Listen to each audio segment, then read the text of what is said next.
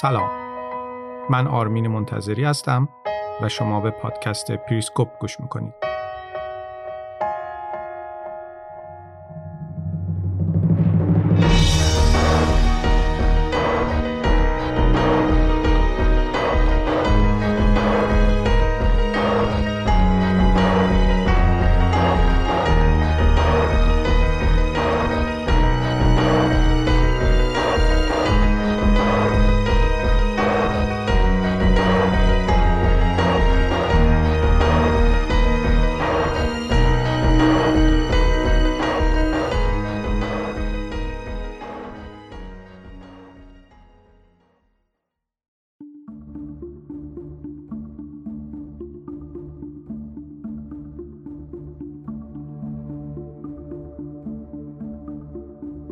ایران هسته‌ای است.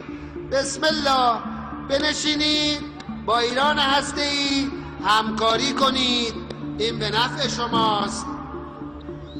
من که امروز اول نظرمو گفتم گفتم اینا یه کاغذ پاره است، واقعا هم کاغذ پاره است. شما الان تو ایران بچرخید ببینید مثلا کی حساس هست به این. اینا خیال میکردن وقتی قطعنامه اولو بدن، قبلش حتی واقعا فکر میکردن اسم قطعنامه رو بدن ملت ایران دستاشو میبره بالا. گفتن میبریم قطعنامه صادر میکنیم. خب ببرید قطعنامه صادر کنید. صادر کردن اول، دوم، سوم. من اونجا اعلام کردم از طرف ملت ایران، گفتم اینقدر قطعنامه بدید تا قطعنامه دونتون متلاشی بشود.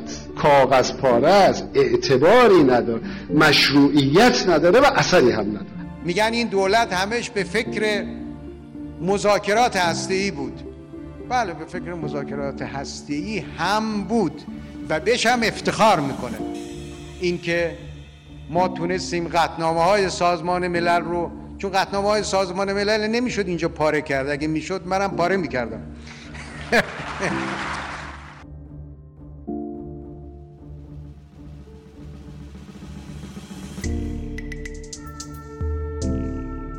سلام، من آرمین منتظری هستم و این یازدهمین اپیزود پادکست پریسکوپ و دهمین قسمت از روایت ویلیام برنز از پشت پرده دستگاه سیاست خارجی آمریکاست.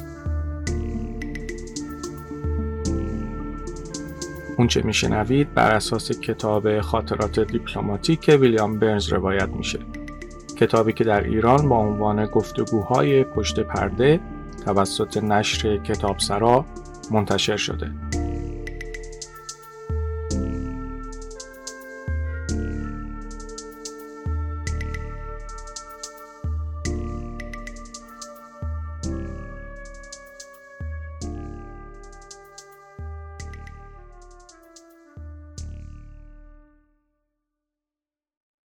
شاید لازم باشه برای کسانی که برنز رو نمیشناسن توضیح کوتاهی دربارش بدم. برنز یکی از شناخته شده ترین، باهوشترین و حرفه‌ای ترین دیپلمات‌های آمریکاییه که با همه دولت‌هایی که در آمریکا از اوایل دهه هشتاد روی کار اومدن در سمت‌های مختلف کار کرده. در حال حاضر هم ویلیام برنز به عنوان رئیس سازمان سیا در دولت جو بایدن مشغول به کاره. تنها دولتی که برنز باهاش کار نکرده دولت دونالد ترامپ بوده که البته قبل از روی کار اومدن ترامپ برنز بازنشسته شده بود. اما نکته خیلی مهمی که باید بهش توجه داشته باشید و توجه به اون چهار اپیزود آینده پادکست رو براتون معنادارتر میکنه اینه که ویلیام برنز کسی بود که ریاست هیئت مذاکره کننده آمریکایی رو با ایران در زمانی که ایران با اجازه آیت الله خامنهای گفتگوهای محرمانه هسته‌ای رو شروع کرد به عهده داشت. این گفتگوها در سالهای آخر دولت محمود احمدی نژاد شروع شد و بعدها در دولت حسن روحانی با جدیت بیشتری دنبال شد که در نهایت ظرف مدت بیست و سه ماه به امضای توافق هسته‌ای ختم شد. شاید به نوعی بشه گفت که برنز یکی از معمارهای توافق هسته‌ایه. البته من شخصا معتقدم اگر دیپلماتی مثل برنز نبود، شاید حالا توافق هسته‌ای هم در کار نبود. چون ویلیام برنز تنها کسی بود که در دولت‌های بوش و اوباما به شدت پیگیر آغاز روند دیپلماتیک و گفتگو با ایران بود و به واسطه جایگاهی هم که داشت حرفش در دستگاه‌های مختلف دولت آمریکا خریدار داشت. و اما اون چه که در چهار اپیزود آینده خواهید شنید فصل آخر کتاب ویلیام برنز که مفصل ترین فصل کتابش هم هست و تماماً به روند مذاکرات هسته‌ای اختصاص داره. به نظر من اطلاع از روند مذاکرات هسته‌ای در دولت‌های احمدی نژاد و روحانی برای هر ایرانی یه ضرورت محسوب میشه. یه نکته خیلی مهم رو هم بگم و اون هم این که اون چه که میشنوید روایت برنز از تحولاته و مسلماً این روایت ممکنه با روایت‌هایی که از دیپلمات‌های ایرانی شنیدید کمی تفاوت داشته باشه، چون برنز رخدادها رو از زاویه نگاه خودش روایت کرده. متاسفانه سنت خاطره نویسی بین مقامات ما رواج نداره و به همین خاطر هنوز بعد از گذشت چند سال از مذاکرات هیچ مقام ایرانی در این خصوص کتابی منتشر نکرده. بهتره بیش از این حرف نزنم و مستقیم بریم سراغ روایت برنز از مذاکرات هسته‌ای با مقامات ایرانی. البته در این اپیزود برنز روایتش رو از مذاکره با تیم مذاکره کننده هسته‌ای ایران در دولت احمدی نژاد بیان میکنه که ریاستش به عهده سعید جلیلی بوده.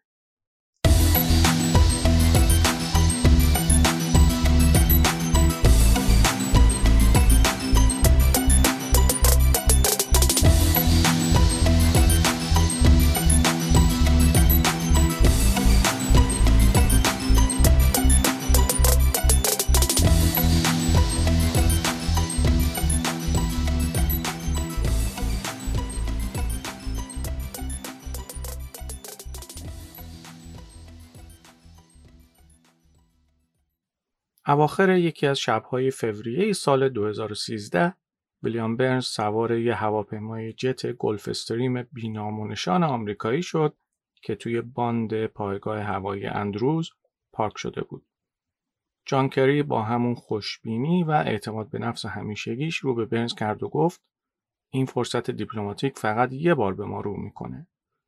اما برنز خیلی مطمئن نبود. برنز اکثر زمان هفده ساعته پرواز به سمت عمان رو صرف خوندن گزارش‌های توجیهی، گفتگو با اعضای تیم مذاکره کننده درباره استراتژی و تاکتیک‌های مذاکره کرد. ویلیام برنز سعی داشت به موضوع مسلط بشه. سی و پنج سال از زمانی که آمریکا و ایران با هم رابطه دیپلماتیک داشتن می‌گذشت. با توجه به اینکه برنامه هسته‌ای ایران سرعت گرفته بود و خطر رویارویی بین ایران و آمریکا بیشتر شده بود، اهمیت دیپلماسی بیشتر از همیشه احساس می‌شد. شرایط سیاسی توی هر دو کشور خیلی حساس بود و فضای کافی برای مانور دیپلماتیک وجود نداشت. دیپلماسی بین‌المللی در خصوص ایران به بنبست رسیده بود، چون از یه فاکتور اساسی بی بهره بود و اون فاکتور چیزی نبود جز مذاکره مستقیم بین ایران و آمریکا. ویلیام برنز در طول دوران کاریش با مسائل مربوط به ایران سر و کار داشت. ایران در سیاست خارجی آمریکا مترادف دردسر، تهدید و اشتباه بود. حضور ایران ارعاب‌آور، سرسخت و بزرگتر از اونی بود که بهش نادیدش گرفت و در عین حال جزو سرسخت‌ترین کشورها برای مذاکره بود. ایران برای دیپلمات‌های آمریکایی میدون مینی بود که هیچ کسی نقشش رو در اختیار نداشت. سال هزار و نهصد و هفتاد و نه فقط چند روز قبل از اشغال سفارت آمریکا توی تهران و آغاز بحران گروگانگیری که باعث شکست جیمی کارتر توی انتخابات آمریکا شد، برنز توی امتحان ورودی وزارت امور خارجه شرکت کرد. همون موقع‌ها بود که توی سفارت آمریکا در بیروت بمبگذاری شد و در یه حمله دیگه توی لبنان بیش از دویست تفنگدار آمریکایی کشته شدند. رسوایی ایران کنترا هم به فاصله کوتاهی یه رئیس جمهور دیگر رو توی آمریکا از قدرت خلع کرد. اما سالهای بعد موفقیت بیچون و چرای آمریکا توی جنگ خلیج فارس نفوذ آمریکا رو در خاورمیانه به اوج رسوند. دولت بیل کلینتون که سر کار اومد برای مهار ایران خیلی تلاش کرد.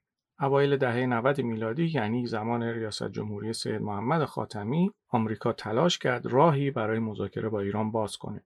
اما تلاش‌هاش راه به جایی نبرد. بعد از حملات یازده سپتامبر فرصت مشابهی دست داد که آمریکا هیچ وقت ازش استفاده نکرد. در عوض عملیات نظامی آمریکا دو دشمن تاریخی ایران رو در کابل و بغداد سرنگون کرد و آشوبی که بعد از این حملات نظامی ایجاد شد فرصتی استراتژیک برای ایران درست کرد و تهران نهایت استفاده رو از این فرصت برد. اواخر سال دو هزار و یک جامعه اطلاعاتی آمریکا رد دو سایت هسته‌ای مخفی رو در ایران زد. اولیش تأسیسات غنیسازی اورانیوم در نطنز و دومی تأسیسات هسته‌ای آراک که میتونست پلوتونیوم لازم برای بمب هسته‌ای رو تولید کنه. وجود این سایت‌ها به آژانس بین‌المللی انرژی اتمی اعلام نشده بود و این سایت‌ها ذیل پوشش برنامه ایران برای تولید انرژی هسته‌ای ساخته شده بودند. این برنامه از دوران محمد رضا شاه آغاز شده بود و عجیب و غریب این که آمریکا اون زمان از این برنامه حمایت کرده بود. فاش شدن این تأسیسات مخفی توی تابستان سال دو هزار و دو باعث شد یک مانور دیپلماتیک شروع بشه که سالها ادامه پیدا کرد. شورای امنیت سازمان ملل متحد قطعنامه‌ای صادر کرد و از ایران خواست غنیسازی اورانیوم رو متوقف کنه. با توجه به اینکه دولت بوش تمایلی به مذاکره مستقیم با ایران نداشت، متحدای اروپایی آمریکا یعنی انگلیس، فرانسه و آلمان وارد مذاکره با ایران شدند. این مذاکره ها پیشرفت چندانی نداشت چون ایران اصرار داشت به غنیسازی ادامه بده و امکان تسلیحاتی شدن برنامه‌اش رو در دراز مدت حفظ کنه و در عین حال از تحریم‌های اقتصادی هم خلاص بشه. بعدها چین و روسیه هم به سه کشور اروپایی ملحق شدند. شکل گیری این گروه دیپلماسی بین‌المللی رو در قبال ایران داغ کرد، اما باز هم هیچ تغییری توی رفتار ایران رخ نداد. سال دو هزار و هشت که آخرین سال ریاست جمهوری جورج بوش بود، ایران تونسته بود به رغم اعمال چند دور تحریم‌های سازمان ملل و بیشتر شدن نگرانی‌های بین‌المللی، نصف مقدار اورانیوم غنی شده با غنای پایین که برای ساخت یک بمب هسته‌ای بهش نیاز بود، تولید کنه. اون موقع بیشتر از چهار هزار سانتریفیوژ توی تأسیسات نطنز در حال چرخش بودن و ایران تلاش می‌کرد مدل‌های پیشرفته‌تر سانتریفیوژ رو هم تولید کنه. جامعه اطلاعاتی آمریکا تو گزارش مشهور سال دو هزار و هفت خودش اعلام کرده بود ایران سال دو هزار و سه برنامه هسته‌ای نظامی خودش رو متوقف کرده.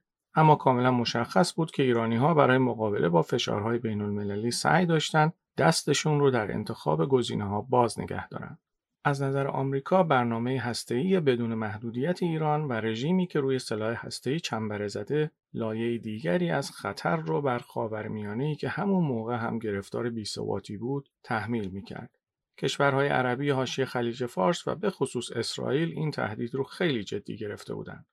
اون موقع دولت بوش گرفتار آسیب‌های وارد آمده از جنگ عراق بود، اما بعضی از چهره‌های شاخص دولت بوش به این نتیجه رسیده بودند که اصرار سرسختانه آمریکا در خصوص ملحق نشدن به گروه مذاکراتی با ایران کار بیهوده و نادرستیه.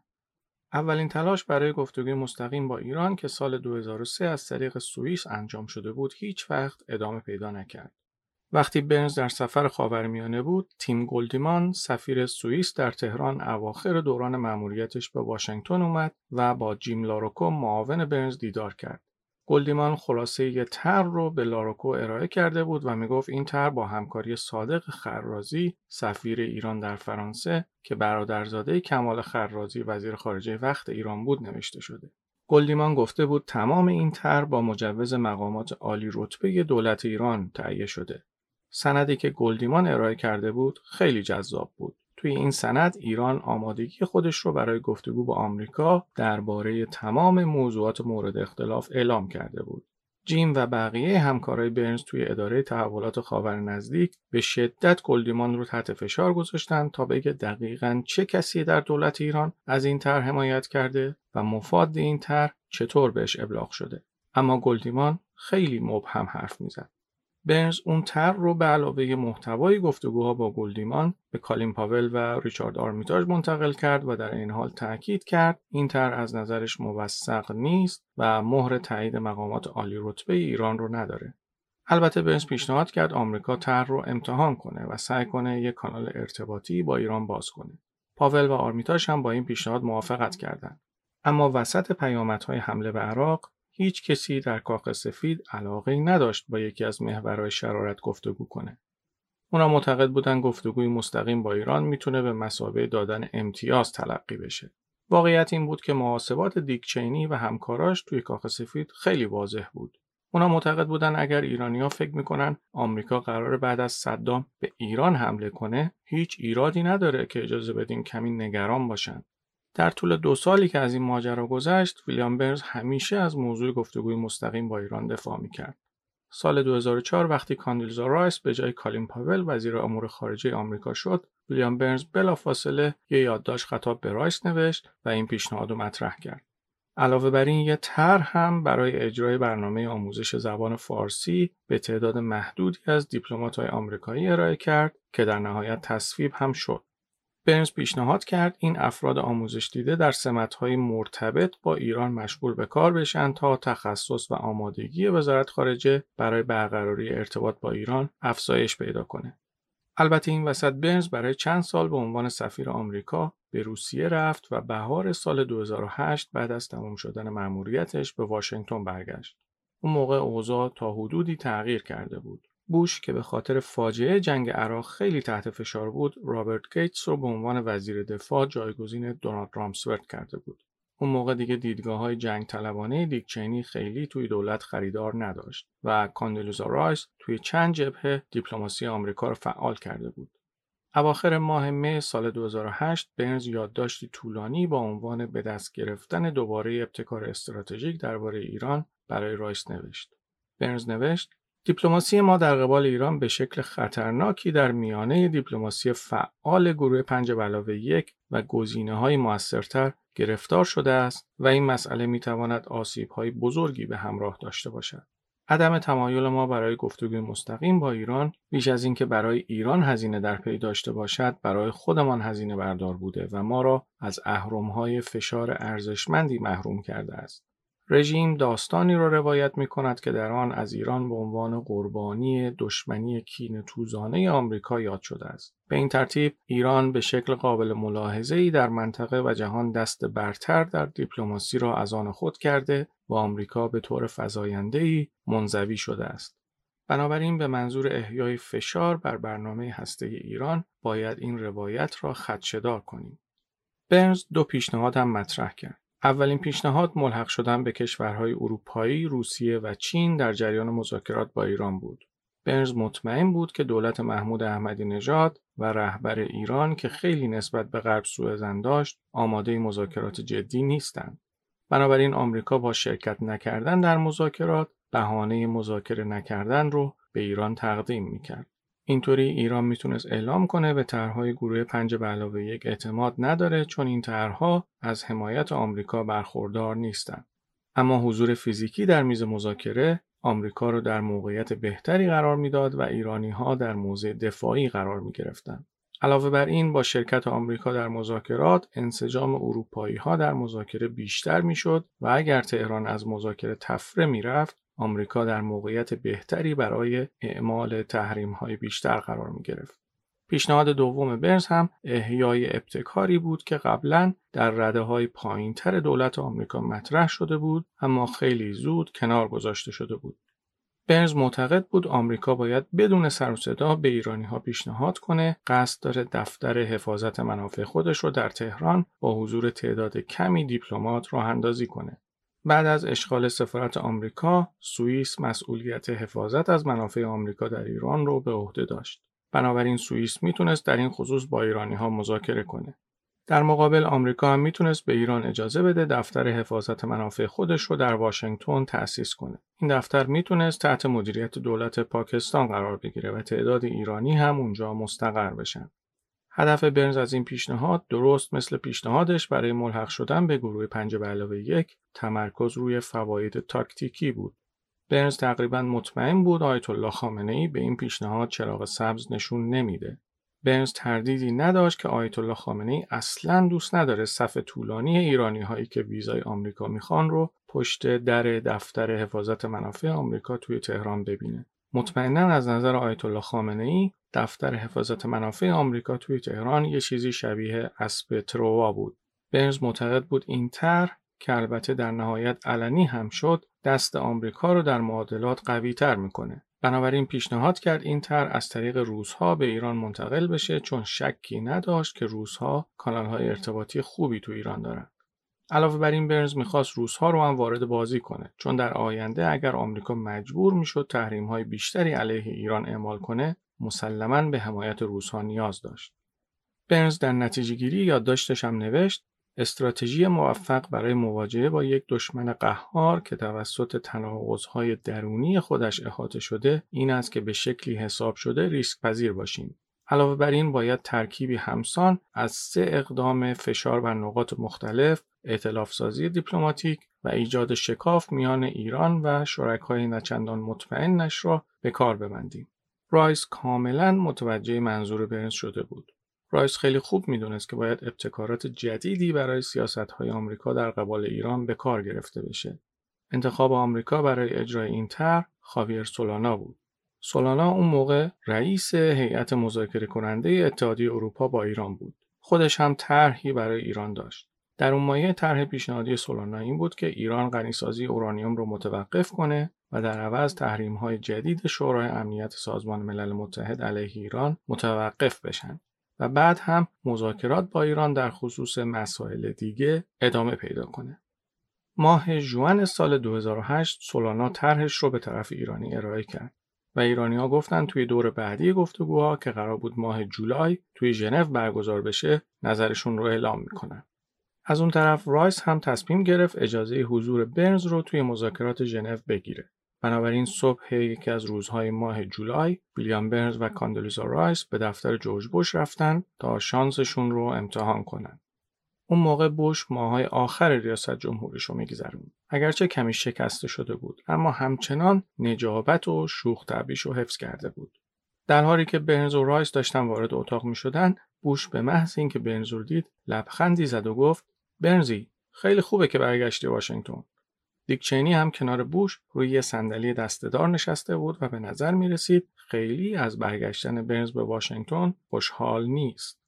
برنز کنار رایس روی مبل نشست و رایس خیلی سریع طرح پیشنهادی رو برای بوش توضیح داد. بوش چند تا سوال درباره چگونگی عملی شدن تأسیس دفتر حفاظت منافع آمریکا پرسید. بوش نسبت به تأثیر شرکت آمریکا در مذاکرات در تغییر رفتار ایرانی‌ها تردید داشت، اما معتقد بود شرکت در مذاکرات ژنو و اجرای کردن طرح پیشنهادی ضرری نداره. اینجا بود که دیک چینی اعتراض کرد و گفت آمریکا نباید با شرکت تو مذاکرات ژنو به ایرانی‌ها امتیاز بده. اما بوش حرفای چینی رو قطع کرد و در حالی که دستاشو تو هوا تکون میداد گفت: دیک، من مشکلی با این پیشنهاد ندارم، تصمیمم هم گرفتم. اونجا بود که برنز با خودش گفت بعد از تموم شدن دور اول ریاست جمهوری بوش و پایان جنگ عراق ظاهرا خیلی چیزا تغییر کرده. بالاخره دیپلماسی یه جاهایی به کار میاد.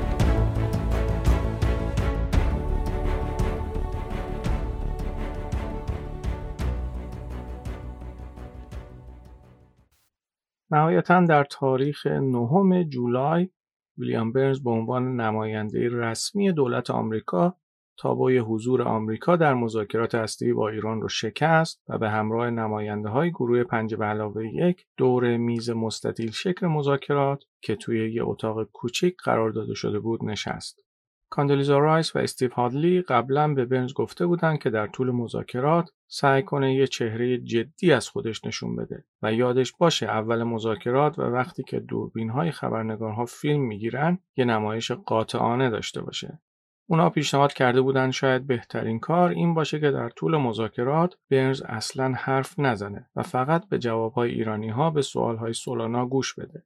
از نظر برنز پیشنهاد اول کاملاً منطقی بود، اما پیشنهاد دوم نه منطقی بود و نه عملی.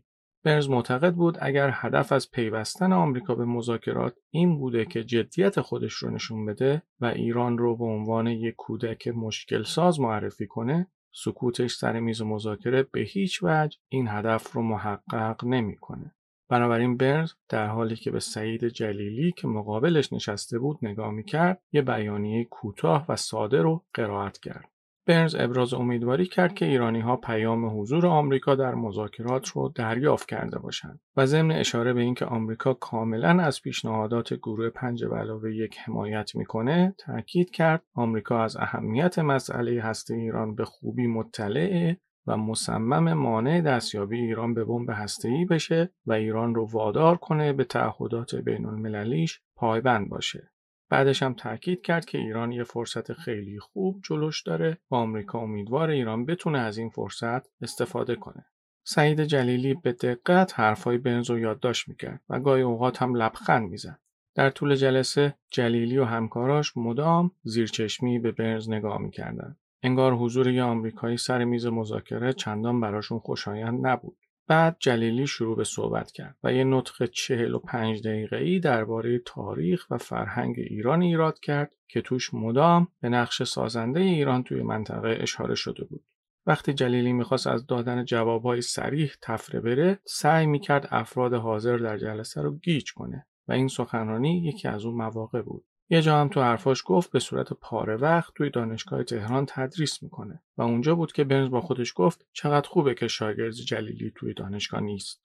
بعد از اینکه جلیلی نطقش رو تموم کرد، برگه های تفاهم شفاهی پیشنهادی ایران به همه افراد حاضر در جلسه داده شد. عنوان نسخه انگلیسی برگه ها غلط املایی داشت. اونا کلمه نام پیپر رو غلط نوشته بودن و به اشتباه یه ای انگلیسی به آخر کلمه نان اضافه کرده بودن.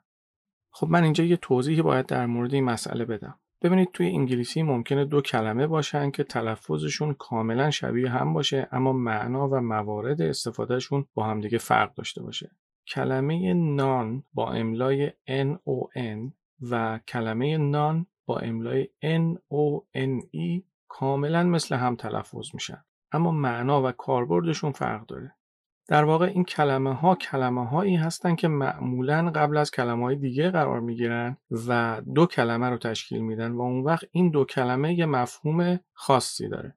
مثلا کلمه نان بدون ای آخر اگر در ابتدای کلمه پیپر به معنای کاغذ قرار بگیره، معنای این دو کلمه کنار هم میشه تفاهم شفاهی. تفاهم شفاهی در واقع یه درک دو طرفه غیر رسمی و پیشنهادیه که اگر روش توافق بشه طرفین میتونن مذاکرات رو بر اساس همون ادامه بدن. اما وقتی کلمه نان با ای آخر در ابتدای کلمه پیپر که به معنای کاغذه قرار بگیره، یه معنایی میده شبیه به این که مثلا کاغذ پوچ. برنز میگه البته خیلی زود معلوم شد که همون عنوان اشتباه بیشتر برازنده اون کاغذ بود. سولانا و باقی اعضای گروه پنج به علاوه یک نگاه سریعی به متن انداختن. یهو نماینده فرانسه یه آهی کشید و غرغر کران زیر لب گفت مزخرفه. جلیلی که شنیده بود نماینده فرانسه چی گفته بود، یهو از تعجب خشکش زد. برنز هم خیلی سعی کرد خودش رو کنترل کنه و نخنده.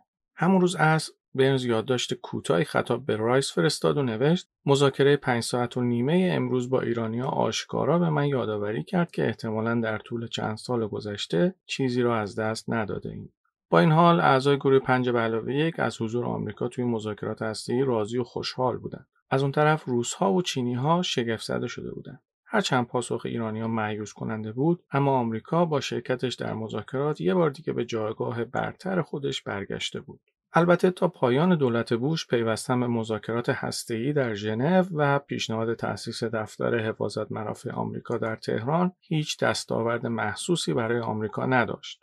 ماه جولای برنز به همراه رایس دیدار بی سرصدایی با سرگی لاوروف وزیر خارجه روسیه داشتند و توی اون دیدار موضوع تأسیس دفتر حفاظت منافع آمریکا در تهران مطرح شد.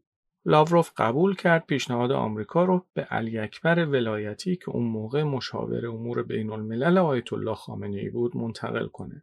اما خیلی زود جنگ گرجستان و حمله روسیه به تفلیس شروع شد و روس‌ها دیگه هیچ علاقه‌ای به رسوندن پیام آمریکا نشون ندادن و آمریکا هم دیگه این قضیه رو پیگیری نکرد. اگرچه دولت بوش دستاورد عملی در مذاکرات با ایران به دست نیاورد، اما به هر صورت زمینه‌هایی در اون زمان ایجاد شد که اوباما تونست با تکیه به همونها رویکرد فعالانه تری در قبال مسئله هسته‌ای ایران در پیش بگیره.